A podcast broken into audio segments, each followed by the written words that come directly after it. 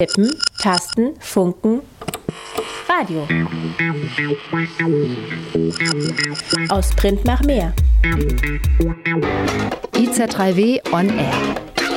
IZ3W? Die nord-süd-politische Zeitschrift IZ3W on Air. On Air. Schön, dass ihr zuhört und schön, dass ihr dabei seid. Ihr hört den Südnordfunk und zwar haben wir ein neues Sendekonzept. Wir werden in den kommenden Sendungen drei verschiedene thematische Podcast-Serien spielen. Heute geht es los mit der ersten Podcast-Serie. Dazu erzählt euch die Eva mehr. Genau, der trägt den Titel War da was und begibt sich auf die Spuren unserer kolonialen Vergangenheit. Er fragt, inwiefern sind Kolonialismus und der Rassismus von damals heute noch präsent? Welchen Einfluss haben Rassismus und koloniale Vergangenheit hier und jetzt auf uns, auf die Gesellschaft der KolonisatorInnen und auf das Leben der ehemals Kolonisierten, auf ihr Zusammenleben, ihre Lebensentwürfe, ihre Visionen und ihre individuellen und politischen Kämpfe? Die ersten beiden Folgen der Reihe werden sich mit Erinnerungskultur beschäftigen. Und zwar anhand zweier Büsten von Personen, die kolonial rassistische Anliegen vertraten. Zum einen geht es um das Denkmal in Erinnerung an den Rassenideologen Alexander Ecker in Freiburg. Wofür steht diese Büste heute? Zum anderen geht es um den Gründer der kolonialen Schule für Landwirtschaft, Handel und Gewerbe. Ernst Albert Fabarius heißt der in Witzenhausen bei Kassel. Wie könnte ein angemessener Umgang mit diesen kolonialen Denkmälern aussehen und wie kann dabei auch der Prozess der Dekolonisierung angestoßen werden? Der Podcast War da was wird in den kommenden Episoden also die Reise durch einige aktuelle rassistische Narrative weiterführen und persönlicher werden. Nicht nur das Straßenbild und Denkmäler und Institutionen, sondern auch unsere Werte und Normen sind von der kolonialen Vergangenheit mitgeprägt. Rassismus findet sich in allen Teilen unseres Lebens wieder, denn die Gesellschaft, ihre Institutionen und Individuen haben ihn internalisiert, selbst diejenigen, die rassistisch diskriminiert werden und unter den Folgen leiden. Ja, und weil die Debatte ein Stück weit der Black Lives Matter-Bewegung auch zu verdanken ist, die einfach sehr, sehr viel an diesem Thema arbeiten. Zunächst ein Song von Dux. I Can't Breathe. Ich glaube, ihr wisst, wofür der steht.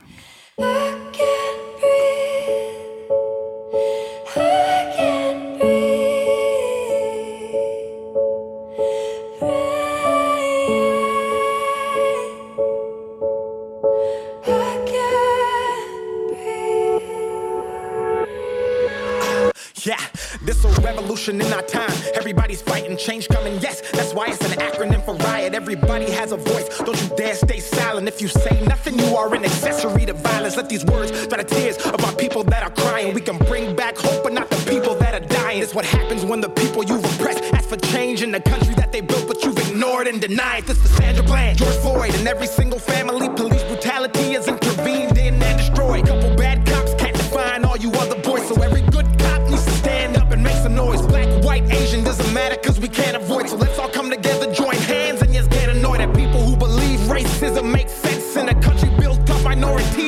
work employed. Nobody's born racist, man, it's something you learn. Deep rooted in your brain from the day of your birth. I think it's time that we repair all of these bridges we burned and let love out of our hearts onto the cheeks we've turned. Spread love, show love, let's get rid of this curse. Don't wait for anyone to act, man, you go first. 400 years wasted, let's get rid of this hurt, cause that's the only way we'll ever see peace on earth. I can't breathe.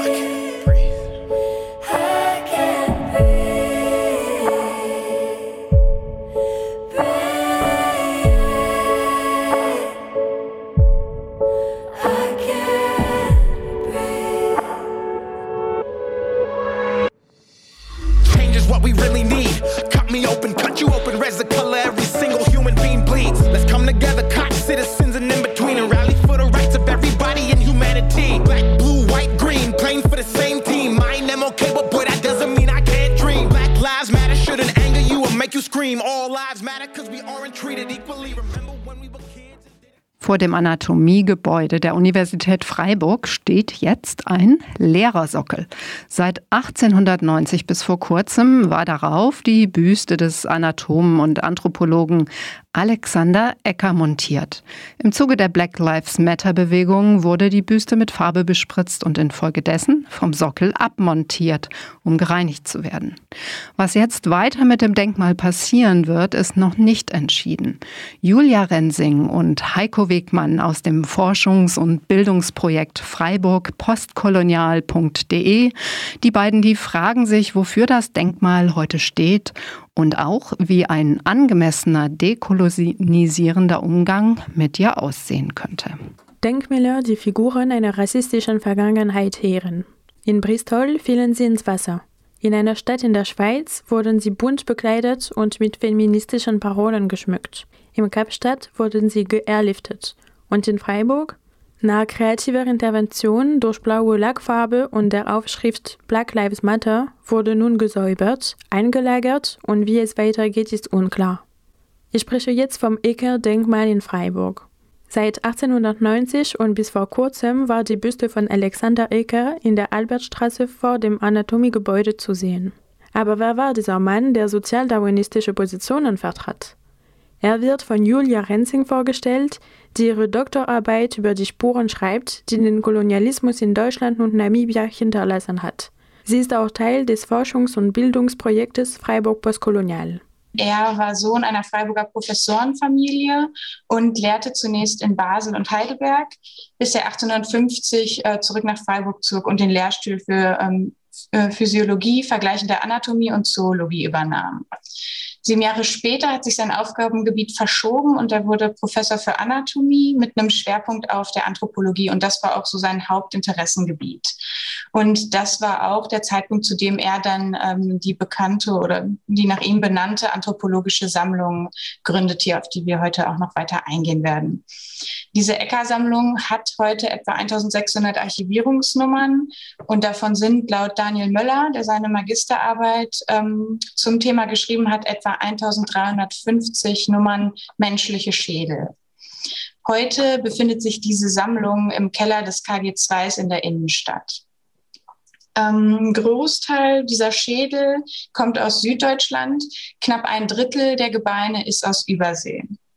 Und es sind genau diese, die immer wieder ähm, in den letzten Jahren die Aufmerksamkeit auf die Sammlung ähm, gelenkt hat und die, ähm, die diese Sammlung auch besonders kontrovers ähm, ja, machen. Ähm, dennoch scheint es für einige manchmal streitbar, inwiefern Eckers Forschung überhaupt als problematisch oder rassistisch ähm, angesehen werden kann, weil eben auch ein zentraler For äh, Fokus von ihm auf dieser Erforschung der Schädel aus Deutschland lag.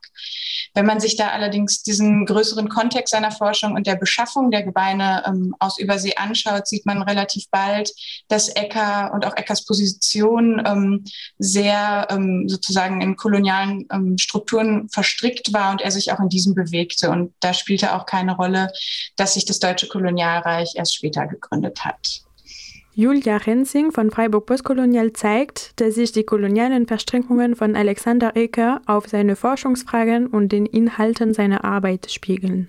Eine zentrale Publikation ist hier aus dem Jahr 1865, Crania Germaniae Meridionalis Occidentalis. Und in dieser Forschung untersucht oder konstruiert er, ähm, Zitat, sozusagen die sogenannte nordische germanische Rasse, und das wird auch von vielen Anthropologen immer dafür ähm, angeführt oder ähm, ja, dafür wird er so hochgehalten, dass er diese nordische Rasse ähm, untersucht hat und damit die Höherwertigkeit des weißen Mannes nachgewiesen habe oder versucht habe nachzuweisen. Ähm, ein paar Jahre später, 1871, hat er dann das zweite Werk Der Kampf ums Dasein ähm, in der Natur und im Völkerleben ähm, herausgebracht, wo er diese Konstruktion noch weiter führt in Abgrenzung na, laut seiner Denke nach unten. Ähm, da beschreibt er, wie mit der Ankunft der Europäer in verschiedenen Teilen der Welt, wie Nordamerika, Australien oder Tasmanien und so weiter, die dortige zuvor dichte Bevölkerung rapide dahin schwand. Ähm, und er schlussfolgert hier, wie im Zitat zu lesen ist, dies sei ein Naturgesetz, das sich mit eiserner Strenge vollzieht. Ähm, auch Zitat, die geistig höher stehende Rasse gesiegt und verdrängt im Kampf, um, Kampf ums Dasein die niedriger stehende. Von Eker gehen wir jetzt zu einem seiner Nachfolger in Freiburg, dem Anatomen und Anthropologen Eugen Fischer. Er ist einer der berühmtesten Professoren der Geschichte der Uni Freiburg gewesen und ergänzte die nach Ecker genannte Schädelsammlung. Heiko Wegmann aus dem Forschungs- und Bildungsprojekt Freiburg Postkolonial erklärt. Äh, dieser äh, Eugen Fischer, der eben auch eine zentrale Stellung in der deutschen Anthropologie eingenommen hat, äh, war Leiter der Alexander Ecker Sammlung über 27 Jahre. Und er hat also äh, intensiv zur deutschen Kolonialzeit nunmehr ähm, menschliche Schädel und Weichteile aus aller Welt sich schicken lassen. Da könnte man jetzt eine ganze Menge Beispiele anbringen. Das ist jetzt nur mal stichwortartig. Ähm, 1905 hat er sich äh, abgeschnittene Köpfe von Hingerichten, Hingerichteten aus ähm, Deutsch-Neuguinea schicken lassen. Also er hatte vorher schon beim Gouvernement angefragt, äh, wenn er mal ganze Köpfe haben könnte, dann sollen sie sie schicken oder auch andere menschliche Weichteile. Und ähm, er hat diese eben 1905 bekommen, hat dann auch noch äh, darüber publiziert, relativ bald.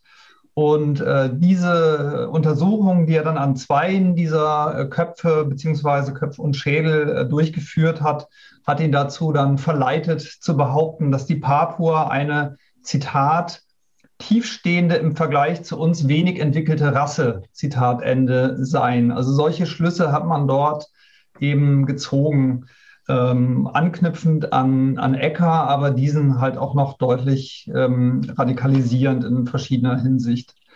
Er hat sich auch äh, Schädel und menschliche Weichteile aus äh, Kamerun schicken lassen, also aus der deutschen Kolonie Kamerun, die dort Major Dominik auf Kriegszügen gegen die aufständischen Maka erbeutet hatte. Auch hier war es wieder so gewesen, dass er über ein Netzwerk von äh, Ärzten und Gouvernement äh, darum gebeten hatte. Und äh, also als äh, Major Dominik dann äh, gestorben ist, hat er eben auch in der Freiburger Zeitung geschrieben, dass äh, in einem Nachruf, dass äh, Freiburg auf ewig mit Dominik verbunden sein werde durch seine großzügigen äh, Sammlungen und weil es ja so toll gewesen sei, was er in Kamerun gemacht habe und dass es so außerordentlich bedauernswert sei, dass er sich gegen Kritik an Kriegskeulen hätte verteidigen müssen. 1908 hat Eugen Fischer selbst eine mehrmonatige Forschungsreise nach Südwestafrika unternommen. Daraus hat er dort einhändig geplündert und Skelette nach Freiburg gebracht. Er war aber nicht nur Anthropologe, sondern auch ein Rassenhygieniker. Zitat, nicht eindringlich genug kann gepredigt werden, dass jeder Tropfen Blut von farbigen Rassen, der in unserem Volkskörper Aufnahme findet, uns schädigt, unheilbar schädigt. Das war also die politische Agenda, die hinter dieser ähm, scheinbar so neutralen wissenschaftlichen Forschung stand. Und in diesem äh, zentralen Werk über die Rehoboter Basta heißt es dann 1913 über deren Schicksal, weil er sich eben bevölkerungspolitisch Gedanken machte, äh, wie man mit den Bastern in Zukunft umgehen solle. Also man gewähre den ihnen äh, eben das Maß an Schutz, das sie als uns gegenüber minderwertige Rasse benötigen, um dauernden Bestand zu haben, nicht mehr und nur so lange, wie sie uns nützen. Sonst freie Konkurrenz, das heißt hier meiner Meinung nach Untergang. Dieses Zitat knüpft praktisch an das Zitat, das wir von Alexander Ecker vorhin äh, gezeigt haben, äh, an, also äh, Prognose Untergang, aber in diesem Fall äh, da man diese Rehoboter Baster, die eben eine sogenannte Mischlingsbevölkerung zwischen Weißen und Schwarzen äh, gewesen sind, hat man sie als, als höherwertiger als die Schwarzen und als minderwertiger als die Weißen angesehen und konnte sie eben eine Zeit lang äh, noch gebrauchen. Das war also die sozialdarwinistische Denkweise Fischers als einem bedeutenden Nachfolger Alexander Eckers. Bis 2017 gab es in Freiburg eine Eckerstraße. Das Gemeinderat entschied sich damals für ihre Umbenennung. Zitat aufgrund seiner problematischen Vorreiterrolle als völkischer Rassenideologe. Das Denkmal wurde 1890 errichtet. Wofür steht es aber heute? fragt Eiko Wegmann vom Forschungs- und Bildungsprojekt Freiburg Postkolonial. Ist das Alexander Ecker-Denkmal nur ein Symbol des ehrenden Andenkens für eine besonders bedeutende Persönlichkeit ihrer Zeit? Das ihrer Zeit ist natürlich wichtig, weil man natürlich immer die Debatte hat, misst man jetzt Personen äh, an den Maßstäben ihrer Zeit oder pfropft man ihnen eine moralisierende ähm, Ansicht von heute auf. Das ist äh, sozusagen die Perspektive derjenigen, die sagen, bloß nichts verändern, das ist alles Cancel Culture und so weiter. Ähm, oder kann man auch selbstbewusst sagen, das, Denk das Denkmal steht auch angesichts dessen, dass diese anthropologische Sammlung ja auch bis heute Alexander Ecker Sammlung heißt, eben auch für die sogenannte Freiburg-Phalanx, so wie Paul Weindling, äh, die Tradition der Rassenkunde, Rassenbiologie und Eugenik an der Uni Freiburg von Ecker über Fischer und Johann Schäuble bis hin zu Hans F.K. Günther genannt hat. Das heißt, auf dem Alexander Ecker-Denkmal ist zwar nur seine Büste und, und sein Name genannt, aber bei diesem Namen schwingt aus unserer Perspektive eben viel mehr mit, zumal sich seine Nachfolger ja auch sehr explizit auf ihn bezogen haben. 2020 wurde die Büste im Zusammenhang mit der Black Lives Matter Bewegung mit blauer Farbe besprüht und danach zur Reinigung von ihrem Sockel genommen. Was jetzt geschehen soll, ist unklar. Julia Rensing gibt einen Überblick über unterschiedliche Umgangsweise mit solchen Denkmälern. Wir haben hier links eben die Figur von Hermann von Wissmann, Gouverneur des damaligen Deutsch-Ostafrikas.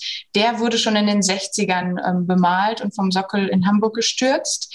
Hier wurde er allerdings, wie zu lesen auch, ähm, für eine Ausstellung zum deutschen Kolonialismus in Berlin wieder ähm, herausgeholt quasi und wieder hervorgebracht ähm, und gezeigt, aber eben nicht stehend, sondern liegend. Und das wäre zum Beispiel eine äh, Möglichkeit des visuellen Bruchs. Die Statue oder die, das Denkmal würde nicht aus dem öffentlichen Raum verschwinden müssen, würde man das jetzt äh, zu Ecker anwenden, sondern man könnte sie ähm, eben so ähm, verändert darstellen und zu weiteren Auseinandersetzungen irgendwie anregen. Da könnte man verschiedene weitere Wege gehen.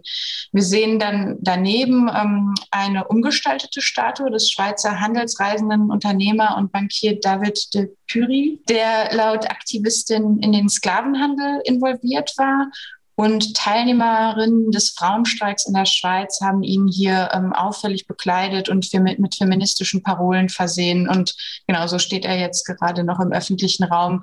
Ebenso quasi ähm, ist das hier eine Form des visuellen Bruchs, ähm, der eben vielleicht auch zu weiteren Auseinandersetzungen anregt. Eine dritte Interventionsform äh, sehen wir hier rechts, das ist die Afrikastele in Berlin, die auf die Berliner Afrikakonferenz von 1884, 85 aufmerksam macht ähm, diese erinnert, sowie auch den Krieg ähm, gegen die Herero und Nama und die Opfer des Genozids. Also man könnte sagen, eine Form des Counter-Memorials, das erinnert und informieren will. Genau, ähm, auf der nächsten Folie haben wir noch mal ein paar mehr ähm, oder zwei weitere Auseinandersetzungen oder kreative Interventionsformen ähm, gefunden und dargestellt. Ähm, hier wollen Künstler nämlich ähm, quasi sich mit der Leerstelle in der Erinnerungskultur selbst auseinandersetzen. Wir sehen links den Künstler Kiluanji Kiahenda aus Angola. Der hat ähm, quasi die leeren Sockel von entfernten Kolonialdenkmälern in Angola aufgesucht und die sozusagen neu befüllt. Also wir sehen hier so lebendige ähm, Denkmäler, wenn man so will. Und wie sein Titel auch sagt, er will damit diese Leerstellen quasi neu definieren oder redefining the power. Und ähm, ja, hier macht so quasi einen subversiven Vorschlag und einer, der ähm, auch irgendwie eine neue, neue Geschichte oder eine neue ähm, Erinnerungskultur der Gegenwart ähm, darstellen will.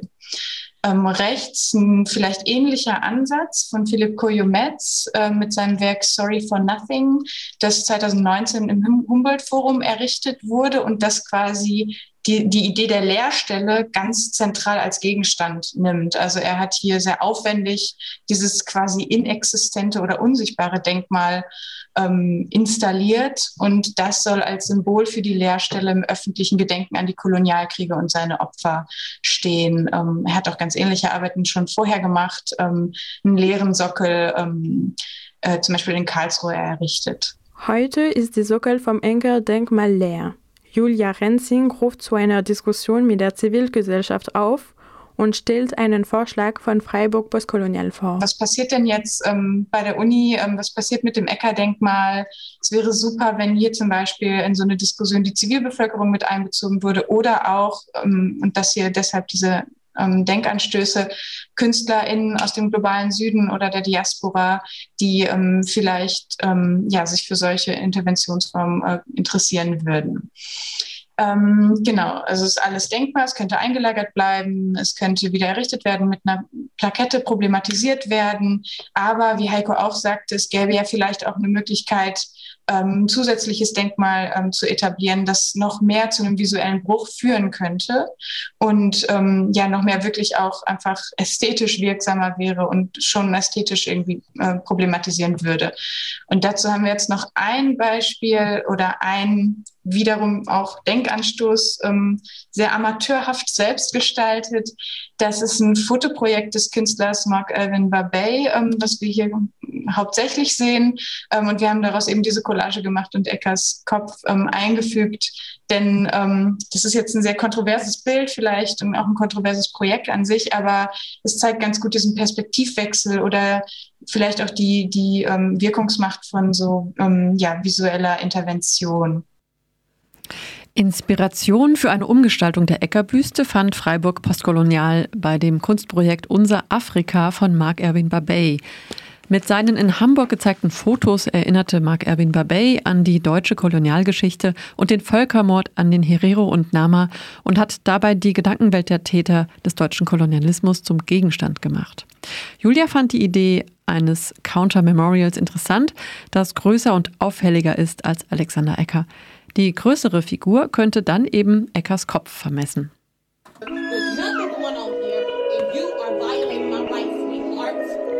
Das ist ein Song von Dua Saleh Bodycast.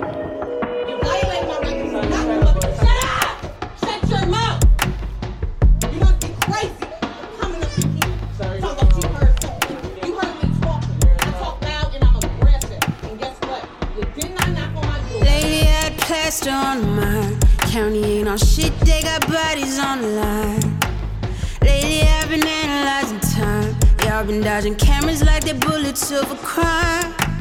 Lately all my rations turn to wine. Throwing back them bottles to our traumas all alive. Lately I've been coughing up the rhymes. Throwing little fingers like they hopping on my nine. Bitch, I never said it. Nah, I never said it. Nah, I never, nah, I never said it. Snitch you'll regret it. Switching up a setting, stitch upon your lips, I know you ready. Bitch, I never said it. No, I never said it. No, I never, no, I never said it. Snitching, you'll regret it.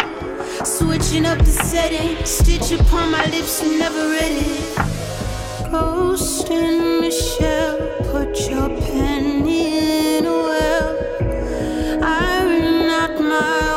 organs till my body starts to swell.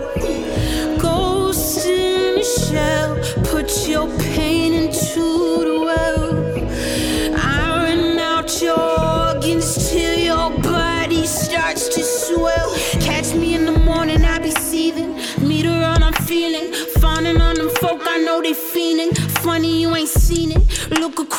porch, it's almost seen it. Fiber on my chest, it's orthopedic. Bitch, I never said it. No, I never said it. No, I never, no, I never said it. Snitch, you might regret it. Switching up the setting, stitch upon your lips, you know I read it. Bitch, I never said it. No, I never said it. No, I never, no, I never said it. Snitch, you'll regret it. Switching up the settings, stitch upon your lips, I know you ready. I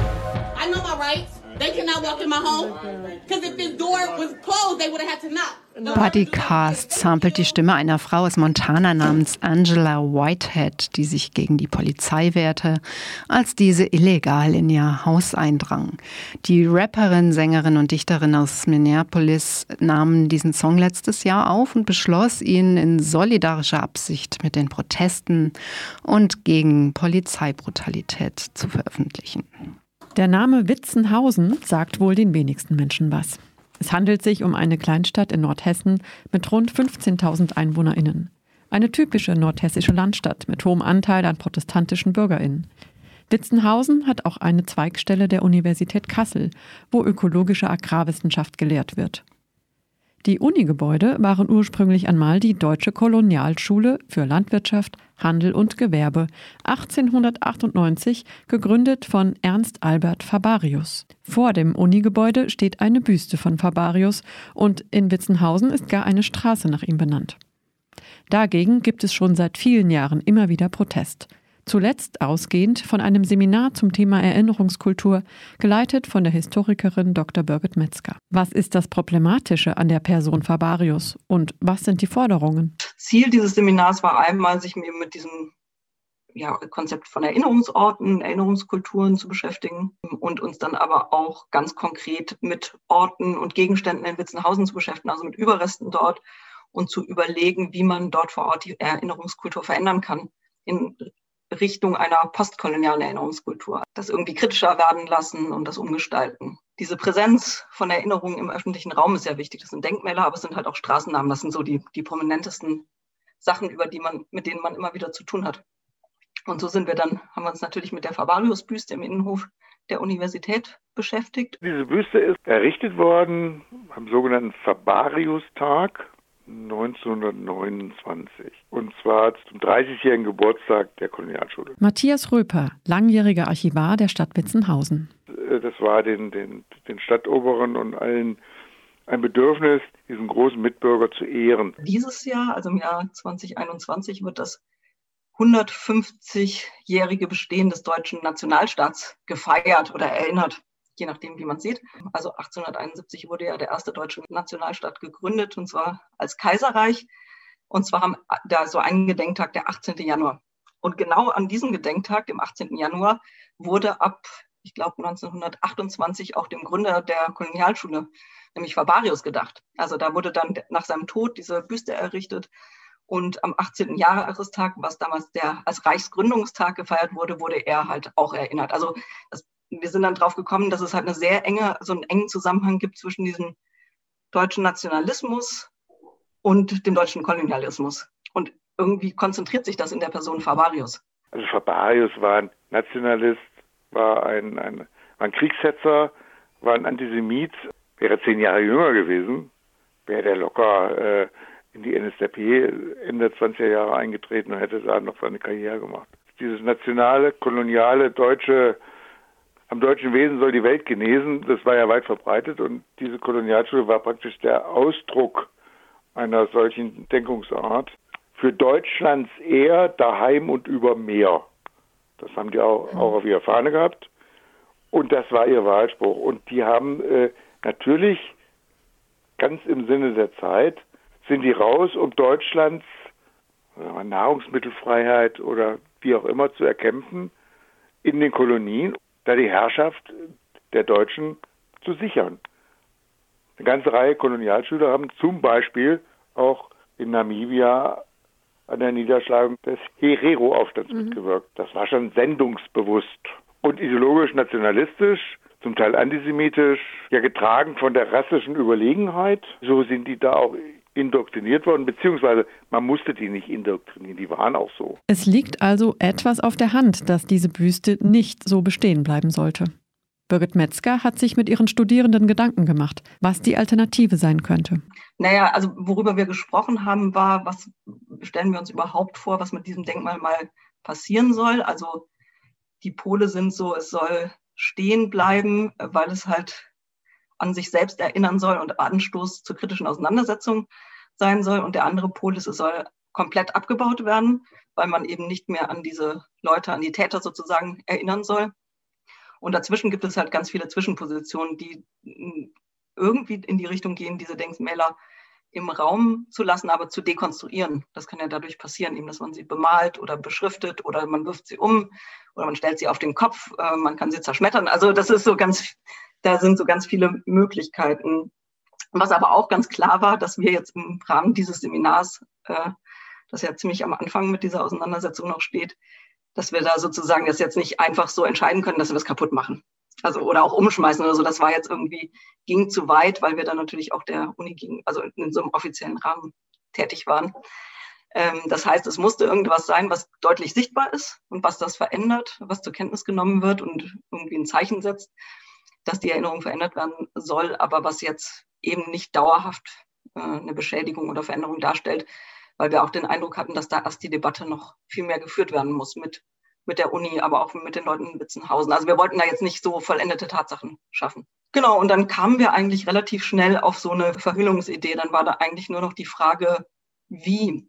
Haben wir erst überlegt, ob wir es in so eine, ja, irgendwie, also irgendwie auch verhüllen. Dann ging es eigentlich nur noch darum, welches Material können wir nehmen. Man könnte Baumwolle nehmen, weil Baumwolle viel auch in deutschen Kolonien produziert wurde und was unser Leben ja bis heute sehr stark prägt. Und wir fanden das dann mit der Folie so, so ganz schön, dass man die Büste einerseits noch sieht, andererseits ist sie stark verändert. Man kann aber auch noch erkennen, dass da auch Farbreste drunter sind und so. Also fanden wir jetzt so von der optischen Gestaltung ganz gut. Wir haben eine Pressemitteilung geschrieben, ähm, die sowohl ja an die Öffentlichkeit ging, aber auch an die Universität. Das ist auch noch nicht beendet. Also das soll jetzt auch noch mal in den Fakultätsrat eingebracht werden zu Beginn des Sommersemesters in dieser Pressemitteilung wird erstens nochmal die Person Favarius vorgestellt, zweitens die Geschichte dieses Denkmals, also wann das errichtet wurde und welche Funktion die Erinnerung hatte. Ja, und die Studierenden fordern eben so ein dauerhaftes Lehrangebot in diese Richtung auch in Witzenhausen. Angesichts der Black Lives Matter-Proteste weltweit, die eine Antwort auf die fortwährenden Rassismen sind, und der Debatte über den Umgang mit kolonialen Denkmälern und Kulturgütern, ist jetzt der Zeitpunkt, neue Umgangsformen mit dem kolonialen Erbe zu finden, auch in Witzenhausen. Wir wollen den heutigen Tag zum Anlass nehmen, um eine wissenschaftliche Aufarbeitung und öffentliche Diskussion zu fordern. Das Verhüllen der Fabarius-Büste, die aktuell im Innenhof des Fachbereichs 11 der Universität Kassel steht, ist ein symbolischer Akt, um Aufmerksamkeit auf das koloniale Erbe zu lenken und für bis heute bestehende Problematiken zu sensibilisieren. Wir fordern koloniale Denkmäler dekonstruieren, Agrargeschichte institutionalisieren, wir fordern die Entfernung und Umwidmung der kolonialen Denkmäler Fabarius-Büste und Fabariusstraße in Witzenhausen. Koloniale Diskontinuitäten sichtbar machen. Lokale regionale Zeitung hat berichtet und der Hessische Rundfunk hat berichtet. Und das wiederum haben Stadtabgeordnete zur Kenntnis genommen und sich bei uns gemeldet, ihr Interesse an dem Thema bekundet und eben auch die Idee aufgegriffen, die ähm, nach Fabarius benannte Straße umzubenennen. Genau, und seitdem sind wir da in einem Prozess. Eine dieser Stadtabgeordneten ist Silvia Hable. Sie ist seit zwei Jahren im Magistrat der Stadt Witzenhausen für die Fraktion Bunte Liste. Dann haben wir eben Kontakt mit denen aufgenommen und gesagt, das wurde jetzt schon so oft gefordert, wir möchten jetzt einfach mal einen Antrag stellen zu dem Thema, damit da mal ähm, die Sache vorankommt und das nicht wieder nur als Wunsch irgendwo versandet, bis die nächste Projektgruppe sich mit der Büste beschäftigt. Die Straße hieß früher am Johannisberg und diese Straße ist umbenannt worden in Fabariusstraße anlässlich 40 Jahre Kolonialschule in Witzenhausen am 28. Mai 1938. Dem Fabarius hat dieses, hat dieses verschlafene Landstadtnest Witzenhausen praktisch zu verdanken, ironischerweise, dass heute dort eine der renommiertesten Fakultäten für ökologische Agrarwissenschaften sind. Das ist natürlich ein Treppenwitz der Geschichte eigentlich, aber ohne diese Kolonialschule hätte es diese Fakultät so hier nicht gegeben. Die einen sagen, ja, das war ein reaktionärer Antisemit und Vorläufer der NSDAP, was auch richtig ist in seinen, seinen ganzen, seinen ganzen Aktivitäten und die anderen sagen, ja Mensch, bist du denn verrückt, kannst du nicht machen. Äh, der war doch, äh, ohne den hätten wir die Schule gar nicht, beziehungsweise die Uni jetzt nicht und, und, und. Wir begründen das eben vor allem damit, mit der ähm, ja, Vergangenheit und dem Wirken von Herrn Fabarius, der ja offensichtlich eben äh, nicht nur kolonialistisch war, sondern eben auch ähm, ja, äh, Vorsitzende der Vorgängerpartei der NSDAP, der Deutschen Vaterlandspartei war und damit auch einen ganz klaren Bezug zum Nationalsozialismus darstellt. Und ähm, für Unbeteiligte ist ähm, Fabarius in Witzenhausen, wenn Sie den Namen überhaupt kennen, eher positiv konnotiert, weil er eben die Kolonialschule gegründet hat, weil er eben ähm, damals auch ähm, etwas äh, in die Stadt gebracht hat, ähm, die der Stadt ja auch durchaus zu mehr ähm, Ansehen oder auch ähm, ja, mehr Attraktivität verholfen hat als jetzt ähm, andere Kleinstädte dieser Größenordnung. Und dadurch ist sein Wirken als Unternehmer, als Kolonialherr eher positiv konnotiert, wenn man sich nicht kritisch mit ihm befasst. Auch diesen Bezug zum Nationalsozialismus wissen die wenigsten. Also wenn überhaupt, dann wissen sie, dass es an ihm eine, ja, eine Kolonialismuskritik gibt. Und für viele Leute ist es aber gänzlich unbekannt in Witzenhausen. Also ich würde auch behaupten, ganz viele Leute wissen jetzt gar nicht, um was mit Fabariusstraße an sich gemeint ist.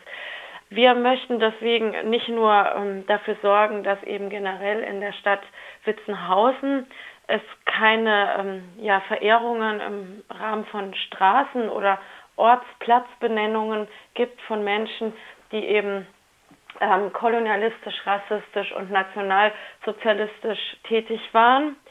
Ähm, das sehen wir natürlich als eine unserer großen Aufgaben ähm, als Kommunalpolitiker, dafür zu sorgen, dass ähm, die Straßen eben nicht nach diesen Menschen benannt werden. Ähm, und zum anderen möchten wir einfach über die Debatte, die darüber angestoßen wird, auch Aufklärungsarbeit leisten. Also auch ähm, diese ganze Debatte, woher kommt unsere ähm, Universität, wie hat sich das alles entwickelt, was war denn eigentlich damals in der Kolonialschule los, weil auch der deutsche Kolonialismus ja durchaus im Vergleich zu anderen äh, kolonialistischen äh, Gräueltaten immer noch äh, positiv konnotiert ist. Viele wissen ja gar nicht, dass es deutsche Kolonien gab und andere meinen, naja, die Deutschen waren ja nicht so schlimm und ähm, Völkermorde und so weiter wie in Namibia, die sind ja vielen gar nicht bekannt. Und äh, deswegen möchten wir halt das Thema des Kolonialismus auch mehr in die Öffentlichkeit bringen, auch die Person Fabarius und damit verbunden auch eine kritische Auseinandersetzung mit der Rolle der Kolonialschule im Nationalsozialismus in Witzenhausen auch mehr bekannt machen. Und wir haben uns dann gemeinsam Gedanken gemacht um einen alternativen Namen für diese Straße und eben auch äh, die Studierenden haben auch entsprechende Recherchearbeiten dann übernommen. Also diese Kleingruppe, die sich dann mit der Straßenumbenennung beschäftigt hat, die haben ein bisschen recherchiert zu Alternativen. Das, was vorgeschlagen wurde oder was sie als erstes gefunden haben, ist Selmani bin Yuma. Das ist ein Mensch, der aus einer deutschen Kolonie in Afrika ja, verschleppt wurde nach Deutschland und lange in Lipitzenhausen gelebt hat, also sein restliches Leben in Lipitzenhausen verbracht hat und dort als Hausdiener, sagt man, glaube ich, gelebt hat und wohl dort relativ populär war vor Ort. Also es gibt so positive Bezüge. Das war so ein Vorschlag, dass man eben nicht mehr an den Gründer oder Täter des Kolonialismus gedenkt, sondern als ein, an eines der Opfer, das auch namentlich bekannt ist? Ich würde jetzt nicht behaupten, dass es heftige Gegenstimmen gab. Also ich denke, da gibt es in anderen Orten wesentlich virulentere Auseinandersetzungen um Straßenumbenennungen. Ein Politiker der CDU meinte, wenn man so anfinge, dann müsste man ja gleich noch ganz viele andere Straßen umbenennen. Das hat er natürlich äh, so gemeint, dass es gar keinen Sinn macht, ähm, sich jetzt damit zu beschäftigen. Auch er hat nochmal eher das Wirken von Herrn Fabarius äh, positiv dargestellt. Und wir haben das natürlich dann so aufgegriffen, dass wir gesagt haben, prima Idee, wir fangen jetzt mal mit Fabarius an und dann gucken wir uns auch noch andere Ortsplatz, äh, Straßennamen und Denkmäler in der Stadt unter diesem Kolonialismus und Rassismus, National Sozialismus kritischen oder ablehnenden Blick an. Und da ähm, waren wir für die anderen Parteien vielleicht schon ein bisschen zu weit. Und die meinten, das Ganze soll jetzt erstmal in Magistrat und der Magistrat soll eine Anwohnerversammlung vorbereiten, eben unter Einbeziehung auch von ähm, Menschen wie unserem Stadtarchivar und unter Einbeziehung von anderen Menschen, die sich in den letzten Jahren oder Jahrzehnten kritisch mit diesem Thema auseinandergesetzt haben, um da eben nochmal eine andere Ebene reinzubekommen, die über die reine äh, Umbenennung und diesen bürokratischen Akt, der damit einhergeht, hinausgeht, weil ähm, das wäre uns dann auch ein bisschen zu wenig. Und sind Sie da optimistisch? Vertrauen Sie in die Einsicht der AnwohnerInnen?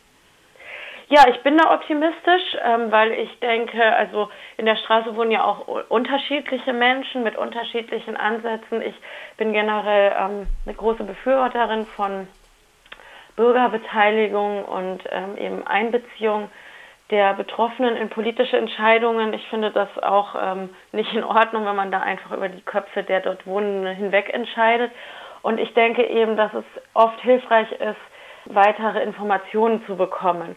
Eine gut geführte Debatte, eine gut äh, geleitete Anwohnerversammlung gehört da eben dazu. Aber wir sagen auch, es kann nicht auf der Ebene bleiben, also dass jetzt nur die Anwohner darüber entscheiden, die dann im Zweifelsfall eben doch eher die äh, Sorge vor dem bürokratischen Aufwand äh, umhertreibt, sondern es ist ja eine gesamtstädtische Entscheidung. Also wen möchten wir in unserer Stadt ehren mit Namensnennung und wie gehen wir mit unserem Erbe um? Und das sehe ich durchaus, dass ähm, bei den meisten Politikern hier an der Stadt auch die Bereitschaft dazu da ist, sich damit kritisch auseinanderzusetzen. Dass dieser Straßenname die Jahrzehnte überdauert, das ist natürlich ein Unding, das geht nicht. Ich meine, alle anderen Straßennamen, die die Nazis installiert haben, wie Adolf Hitler Platz und Langemarkstraße und weiß der Teufel, was es da alles noch gibt, die sind ja auch weg. Und der, der Fabarius, wenn der Fabarius NSDAP-Mitglied gewesen wäre, wäre die Straße schon lange weg. War er aber nicht. Ich würde kommentieren. Mittels einer Infotafel. Beim Straßennamen ist das immer schwieriger. Mhm. Da haben Sie ein Straßenschild, eine Straße umzubenennen, gerade so eine. Da sind die gesellschaftlichen Kriege vorherzusehen. Die Sorge der Studierenden ist, dass die Anwohnerinnen und Entscheidenden einen zu neutralen Namen wählen und dadurch der Denkanstoß verloren geht. Das wäre auch für Historikerin Birgit Metzger die schlechtere Variante. Es geht ja nicht darum, jetzt so die Spuren des deutschen Kolonialismus aus dem Gedächtnis zu wischen, sondern das ist, es ist ja gut, dass es in den letzten Jahren überhaupt eine Debatte darum äh, gegeben hat. Das wurde ja lange gar nicht so richtig thematisiert, dass auch Deutschland Kolonien hatte und dass das, selbst wenn das für Deutschland oder die deutsche Gesellschaft heute nicht mehr so direkte Auswirkungen hat, die so ganz sichtbar sind, also anders als jetzt in Frankreich oder Großbritannien zum Beispiel, ist es ja so, dass das für die Länder und Menschen dort in den ehemaligen Kolonien durchaus noch ganz relevante Konsequenzen hat. Es gibt ja eben viele Bereiche, die da lange nicht erinnert wurden und doch stärker erinnert werden sollten, auch in Deutschland. Ähm, Gewalttaten. Und deswegen fände ich es wichtig, oder das ist, glaube ich, auch bei vielen HistorikerInnen sehen das so, dass man doch in dem Kontext bleibt, bei den Namensumbenennungen. Also dass man jetzt nicht irgendwas nimmt, was einfach eine Flurbezeichnung ist oder ein neutraler Name, irgendwas, sondern dass man einen Namen nimmt aus diesem Kontext Kolonialismus und am besten auch deutscher Kolonialismus und damit aber so ein bisschen die Perspektive verändert. Also andere, andere Menschen, andere Orte, andere Namen erinnert, um aufmerksam zu machen auf das Thema. Und es ist so, dass in der Theorie dieser Erinnerungsorte, das kommt ja aus, aus Frankreich ursprünglich, dass eben Straßennamen sehr präsent sind in der, in der Öffentlichkeit. Man schreibt ja ständig seine Adresse oder die Adresse von anderen, auch wenn man heute mehr E-Mails schreibt als Post. Aber das ist ja irgendwas, was ganz viel zitiert wird. Das heißt, diese, das sind Namen, die irgendwie im Gedächtnis bleiben. Und ich glaube, das ist ganz wichtig, gute Alternativen anzubieten und zu überlegen, an welche Leute man sich erinnern möchte. Und ich glaube, da kann man durch so kleine Stellschrauben kann man dann schon auf Dauer einiges verändern. Es bleibt spannend, wann in Witzenhausen die Fabariusstraße endlich umbenannt wird und welcher Name am Ende den Zuschlag bekommt. In Freiburg gibt es übrigens eine Leitlinie für Straßenumbenennungen. Bei Personennamen sollten diese Opfer staatlicher Gewalt gewesen sein und weiblich.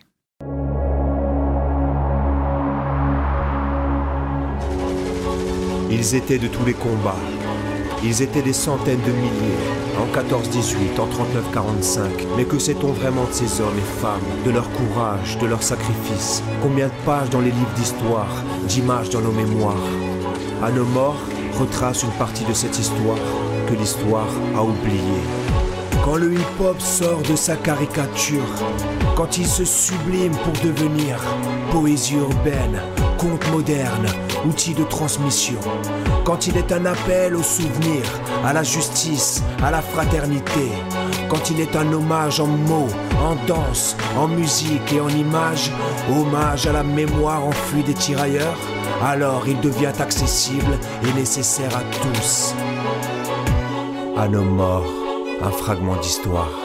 Celle de ces soldats sénégalais, maliens, ivoiriens, burkinabés, malgaches, marocains, algériens, tunisiens, chinois, martiniquais, indigènes, raflés ou engagés volontaires. C'est au travers d'événements emblématiques, comme la bataille du chemin des dames en 17 et ses sacrifiés de Craon, de parcours héroïques comme celui d'Adiba, tirailleur guinéen devenu chef d'un réseau de résistants en 41 que le spectacle met en perspective le sacrifice de ces soldats des colonies. À nos morts nous raconte également le groupe Manoukian et les dizaines de nationalités de toutes les confessions qui se sont engagés dans les nombreux réseaux de la résistance française. À nos morts nous parle enfin de ces femmes, ouvrières, résistantes, soldates. À nos morts nous raconte celles et ceux que l'on ne connaît que trop peu et qui pourtant ont été, aux côtés de toutes les forces combattantes, souvent devant elles, les défenseurs, les garants de notre liberté.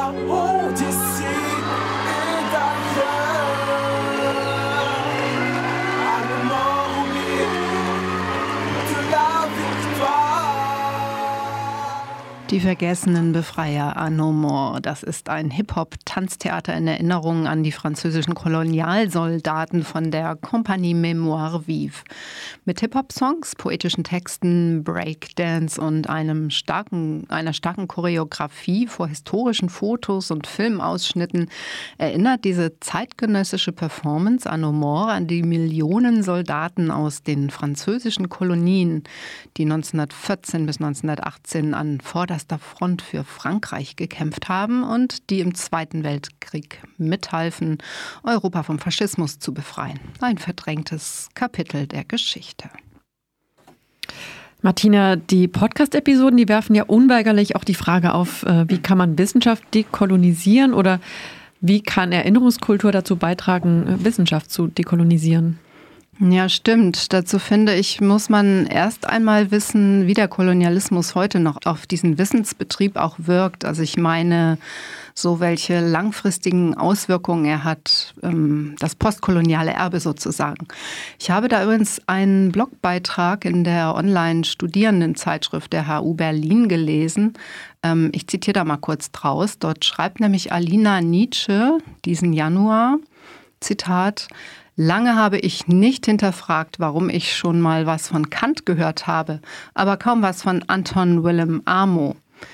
Klar, Kant war Europäer und Philosoph der viel zitierten Aufklärung. Er hat unsere Geschichte, die Moderne, geprägt. Das Aufkommen der Moderne, dachte ich vor kurzem noch, also das schreibt alles Alina Nietzsche, war die Zeit des Fortschritts und des Humanismus. Naja, so hat man es halt in der Schule gelernt, ne?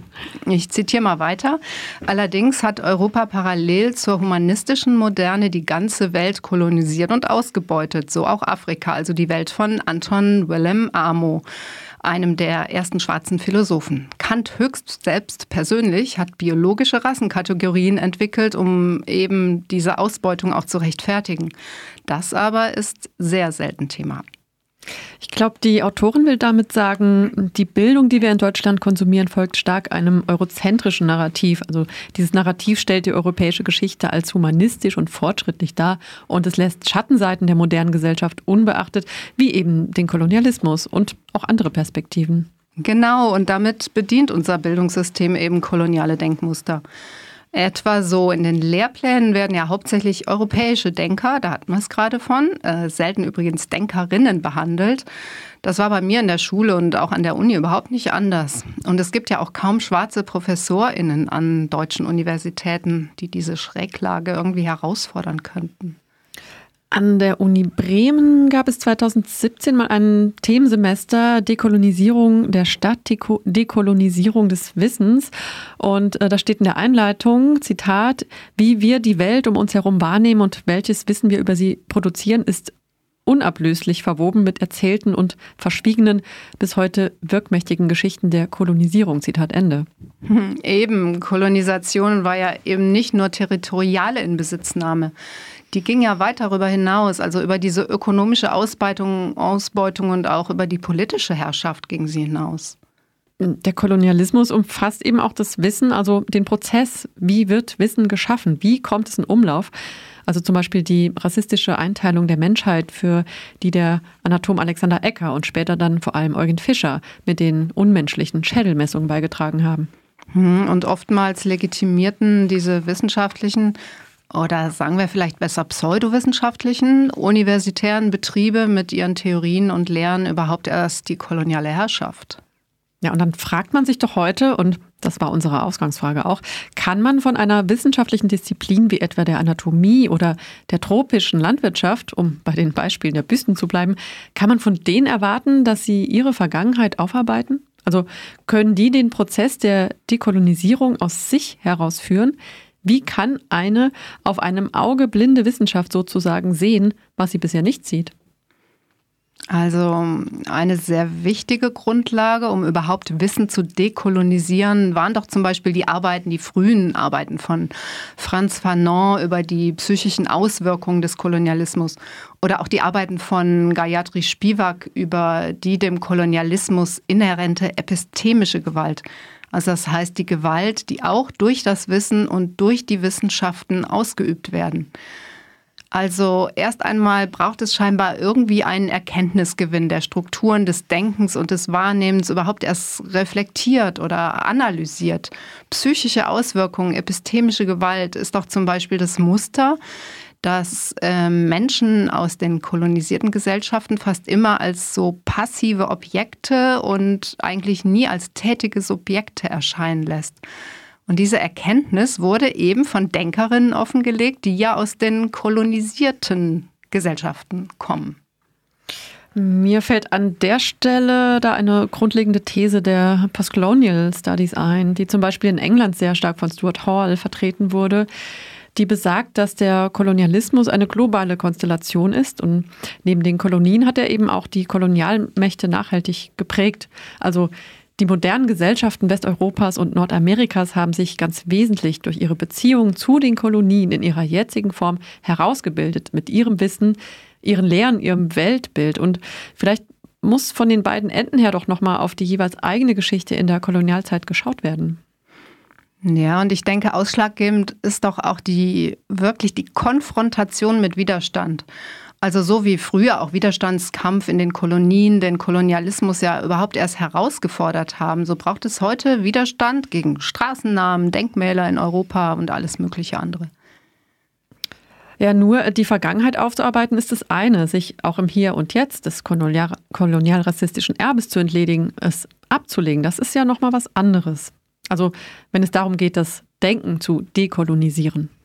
Mhm. In der Debatte um die Dekolonisierung des Denkens, wie es so schön heißt, finde ich echt wichtig, dass so Unsichtbares sichtbar gemacht wird oder das, was die kolonisierenden Gesellschaften für undenkbar hielten, dass das denkbar und bekannt wird. Also erst bekannt und dann denkbar wird. Mm, also auch wieder auf die Vergangenheit zu schauen, ist einfach wichtig. Das bedingt sich ja gegenseitig. Ich bezweifle, dass die westlichen Wissenschaftsbetriebe das so aus sich heraus einfach hinkriegen. Ja, und was denkst du, warum sollten sie das nicht tun? Die Frage ist vielleicht eher, ob sie es können. Naja, es gibt ja schon Vorlesungen, Seminare und alles Mögliche dazu. Ich meine, wer sucht, der findet was. Ja, gibt es inzwischen, aber es ist vergleichsweise wenig. Was heißt vergleichsweise? Aber eine rassistische Überzeugung war früher zum Beispiel, dass schwarze Menschen nicht politisch handeln können, dass sie unfähig sind, sich für ihre eigene Freiheit einzusetzen. Freiheit, das war den Weißen vorbehalten, also nicht nur rechtlich, sondern es war wirklich undenkbar, dass Schwarze sich politisch organisieren und für ihre Freiheit kämpfen. Aber genau das war doch äh, auf der Insel in der Karibik passiert, auf Haiti. Dort, dort gab es doch den, diesen Sklavenaufstand, der die ehemalige Sklavenkolonie in der Karibik in die Unabhängigkeit führte, also auch politisch. Und damit war Haiti der erste unabhängige Sklavenstaat sozusagen. Ja, eben. Und das eben zu einer Zeit, als in Europa die französische Revolution stattfand, oder ich glaube, sie war gerade vorbei. Ähm, und die in Paris erkämpften Freiheiten sollten trotzdem nicht für Schwarze gelten. Das war schlicht einfach nicht vorstellbar, nicht im Bereich des Denkbaren.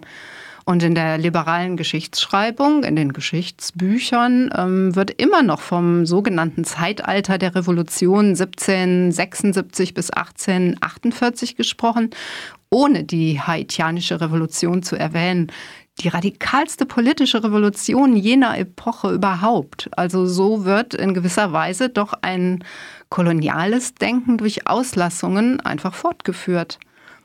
Ja, ich denke, wir sind alle noch immer sehr von diesem eurozentristischen Denken geprägt, vielleicht unbewusst oder sicher unbewusst. Aber wenn der Wissensbetrieb kolonial geprägt und eurozentrisch ist, ähm, wie kann der sich dann dekolonisieren und das Dekolonisieren des Denkens fördern? Die Frage bleibt doch irgendwie im Raum, oder? Hm, na, nicht zufällig sind ja Fanon in Martinique und äh, Spivak, die ich eben erwähnt habe, in Indien geboren. Und zwar in nicht weißen Familien, also in Frankreich und Großbritannien aufgewachsen. Ihre Herkunft, wenngleich schon eher privilegiert, liegt aber in den kolonisierten Gesellschaften. Und ich denke, nicht zufällig haben wichtige VordenkerInnen des Antikolonialismus auch politische Kämpfe mit angeführt. Ich denke da an Julius Nyerere, Kwame Nkrumah oder Mahatma Gandhi oder Leopold Senghor. Ja, oder nehmen wir die Straßennamenumbenennung und äh, die Namen diverser Kolonialoffiziere und Kolonialpolitiker am Straßenbild. Es ist ja sicher kein Zufall, dass die Kontroversen um die Umbenennung von Straßennamen, die zu kolonialen Verbrechen in Bezug stehen, erst dann auch in den überregionalen Medien und Gemeinderäten angekommen sind, als Black People of Color die Aktionen und Forderungen aufgestellt oder mitgetragen haben. Sie, Sie haben ja dafür gekämpft und dabei auch was riskiert.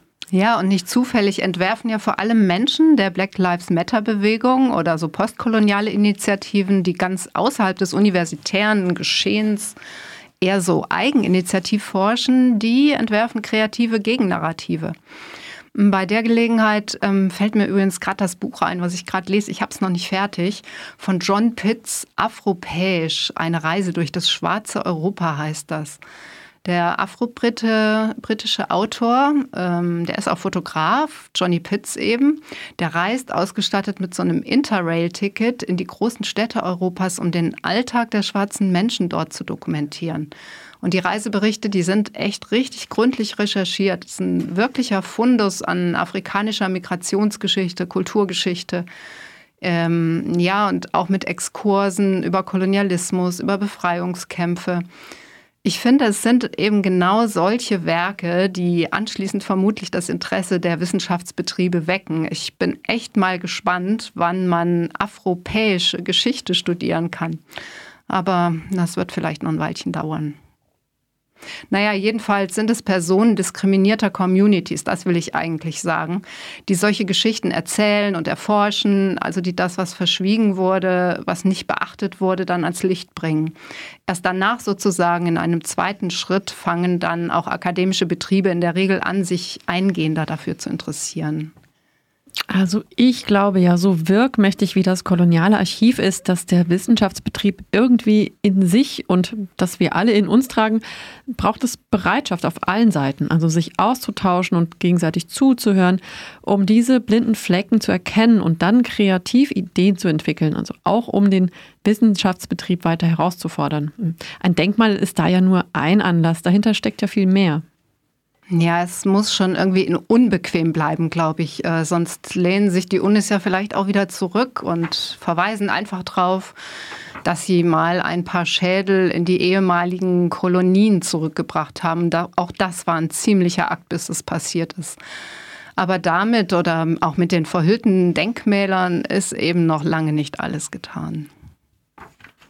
Ja, und dazu haben wir einen Veranstaltungshinweis. War da was? Der Titel unseres Podcasts zu Kolonialismus und Postkolonialismus ist nämlich auch der Titel einer IC3W-Veranstaltungsreihe Freiburger Geschichte ungeschönt im Rahmen des Stadtjubiläums 2020, 2021. Erinnerungskultur hat ja Hochkonjunktur und die Debatten darüber auch. In Freiburg wurde das zuletzt an die Auseinandersetzungen um den Platz der alten Synagoge deutlich. Dabei werden jedoch selten wichtige, grundlegende theoretische Aspekte diskutiert. Und was genau bedeutet Erinnern eigentlich? Wer erinnert was und zu welchem Zweck? Und was wird bewusst vergessen? Am Montag, den 19. April um 20 Uhr wird es dazu einen Online-Vortrag von Larissa Schober geben unter dem Titel Erinnern, um zu vergessen. Der Link folgt dann zeitnah über unsere Website und unsere Social-Media-Kanäle. Und weitere Vorträge im Rahmen der Reihe Wader was laufen bis zum 24. Juni.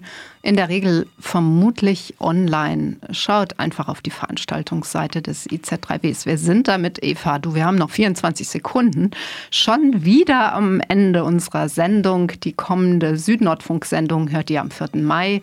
Und zwar zum Thema Teilen macht reich. Stimmt das? Wer teilt, gewinnt.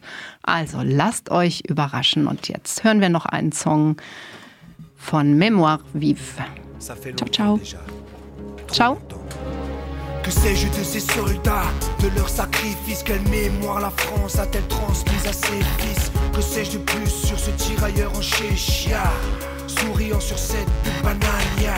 Que sais-je d'eux et de leur fait d'armes De leur courage au combat, de leur peine et de leurs larmes? Que sais-je des massacres de Tiaroy ou de Sétif De l'ingratitude de la mère patrie. Voix